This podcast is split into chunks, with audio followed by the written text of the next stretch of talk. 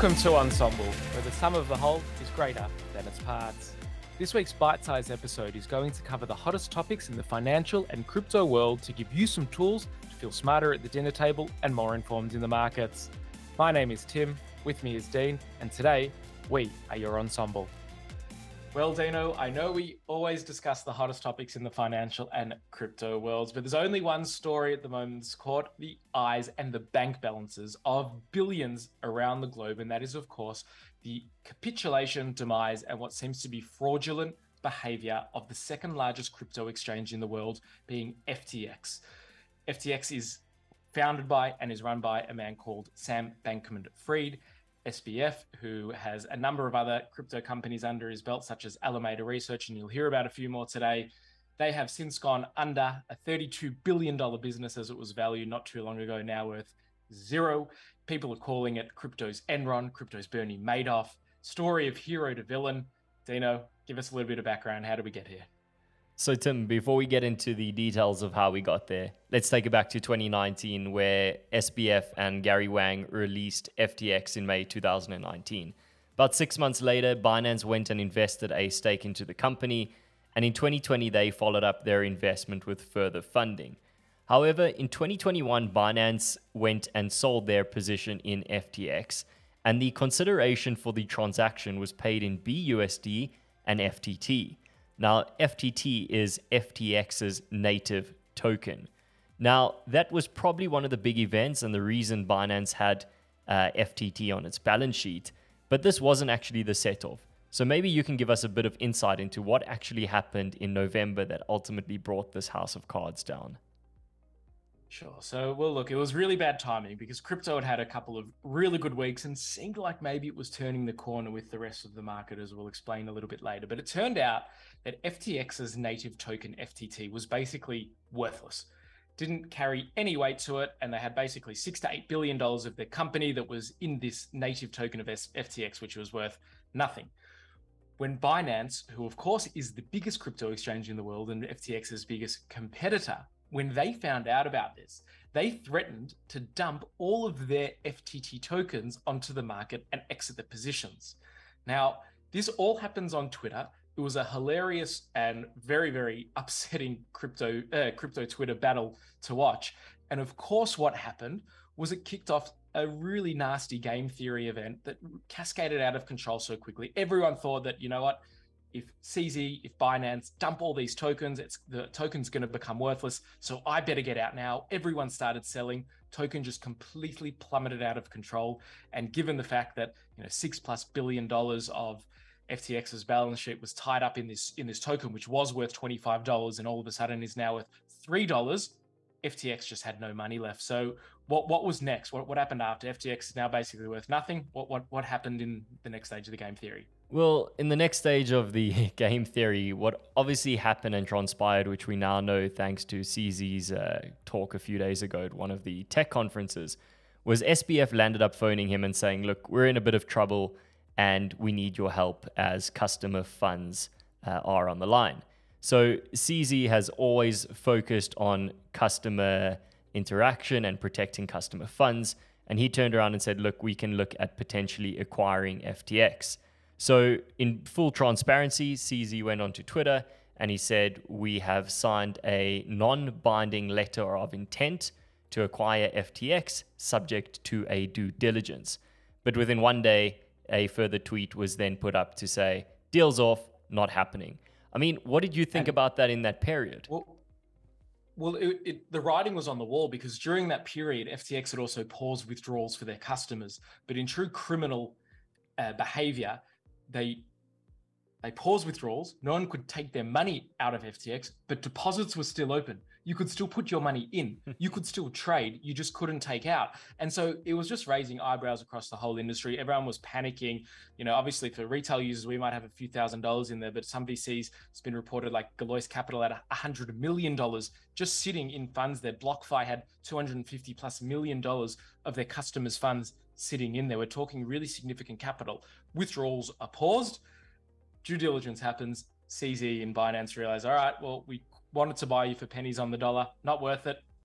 So they backed out of the deal. And, very interestingly, so in in CZ's first uh, press uh, interaction, he says that the Binance team rarely dug into the DD, and there were a couple of main points that highlighted too many big red flags. The first is he said, from a product perspective, they're better. There's nothing new or bespoke that FTX offers. Second is he said they actually target the same customers, so he would not be acquiring new customers. Third is he said the valuation was naturally going to be an, a big issue. But the key thing that really, really put the red flag up was the fact that customer funds had been touched there was huge scrutiny from regulators in the US, and they were not prepared to be part of it. Now, he said that they quickly decided there and then to go to market and say, deal is off.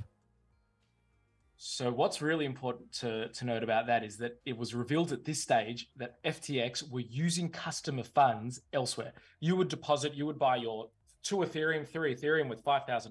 FTX would then take your money and try and invest it elsewhere through a backdoor system that SBF had created through his market maker Alameda Research, which is unbelievably unethical. He says it's a mathematical error that you're allowed to do things like this, but it's completely illegal. Doesn't matter what way you try and skin it. That he was using customers' funds, and this is why the bank run happened. That they didn't actually have enough liquidity. They didn't have the cash. They were meant to have X amount of customers' funds on there. So when all the customers tried to get their funds out at the same time, they were just nowhere near the amount that they needed to get it out, so they go bankrupt. And and I guess Tim, that was ultimately the the uh, pain point where they decided, look, we got to file for bankruptcy. FTX and their associated companies then filed for bankruptcy. SBF stepped down as CEO. And who do they appoint as the CEO of FTX? Take a guess. None other than John J. Ray III, a lawyer who helped run Enron post bankruptcy. So here goes the Enron saga, but really at this stage, it's spiraling out of control. And one of the biggest issues with crypto, as we know, it's fully transparent. The books and the blockchain are fully transparent, but everything seems to transpire on Twitter. And SBF was running these long threads explaining what was happening, apologizing. He came out and said this was only FTX International that was having the problem. Then within 24 hours, it was clear that FTX US, Alameda Research, and basically every other subsidiary of FTX, of which there are many, uh, have filed for the Chapter 11 in America as well. So there was a lot of lying going on. After withdrawals had been paused, there was a hack of the system, which is believed to be insider trading. There was also, finally, uh, according to Bahamian regulations, uh, where they're headquartered or incorporated FTX, they have to pay out Bahamas citizens of FTX before they can pay out any other debtors. So, whilst withdrawals were stopped, everyone was still getting paid. No one had any idea what was going on. It was spiraling. And, and, Tim, that's the interesting part because earlier today, the Bahamian regulators then came out and said, we did not uh, instruct FTX to only allow Bahamian residents to withdraw, and we have no idea what they are talking about. So if the saga could not get any worse, take a guess it did. Now, I guess yeah. what else is interesting is is this hack because one would have thought that immediately after the uh, bankruptcy was announced, certain protections would have been put in place. I guess it's been an absolute chaotic week, and we only have to follow this saga to really see what unravels. But rest assured that the only people that are probably going to suffer are the users. Definitely. And it's not only the users, and I mean, we obviously care more about the users, but I'll speak about some of the VCs and big investments. I mentioned Galois Capital earlier. They have 100 million out of a $200 million fund just sitting on uh, sitting on FTX. But there's a lot of other VCs who have put in huge amount of huge amounts of money into FTX. Most famously Sequoia, who put in 213 million dollars just a year ago into FTX. They've written that down to zero. Now that's a penny on their balance sheet. That's 0.5% of their entire assets under management. But for someone like Multicoin, FTX and then companies like Solana, Blockfolio, etc., with 10% of their balance sheet. So we now need to look at what's going to happen next with some of these VCs. Are Multicoin going to look at selling off other assets in order to pay off this debt? Are they going to be a li- little bit more cautious to be exposed to Web3? What are some of these trickle down economic and relationship effects, let alone all the regulation stuff and what's happening already with crypto in Washington and in America? This is not the end of the bloodbath uh, that we all have seen in the last week. Absolutely. And I think what we're probably going to see in the next few weeks is a lot of exchanges coming out and publishing their proof of reserves. But I guess our users must not be distracted from this because we also need to ensure exchanges publish their proof of liabilities. Once again, if the assets do not exceed the liabilities, the exchanges have a problem. So, absolutely breaking, breaking news. Moving on, though, I guess, Tim. Um, just, sh- just yeah. Just the last, just the last point on that, Dean, and just for all our ensemblers out there, it's a really good reminder just to be really cautious with your privacy and cybersecurity and and just overall management of your cryptos. We've said it before a million times: not your keys, not your coins. If you've got funds sitting on exchanges, get them off if they're idle. Uh, crypto can be a safe space. It, it's a new and an innovative space, uh, but let's just make sure that we're smart about the way we manage our our funds. Absolutely.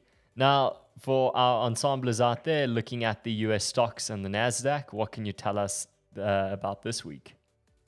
Well, it was, in fact, the best week that we've had since before Corona started in March 2020. There was some very positive news, and this is funny to say this of 7.7% inflation numbers down from 8.2% last year.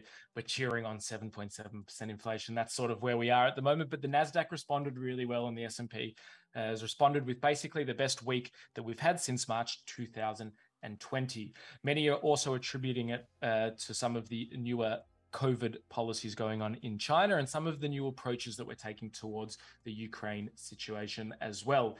That being said, uh, tech stocks are still taking a bit of a hit. Most of you would have seen that Meta laid off 11,000 staff. Uh, so it's really commodities and the old schoolers that are, that are carrying the weight for us at the moment. Anyway, Dino, that's all for today. Keep stacking sats, hodling, building, and staying cautiously optimistic. And remember, you're not alone. You're part of our ensemble, trying to get a bit financially smarter every day.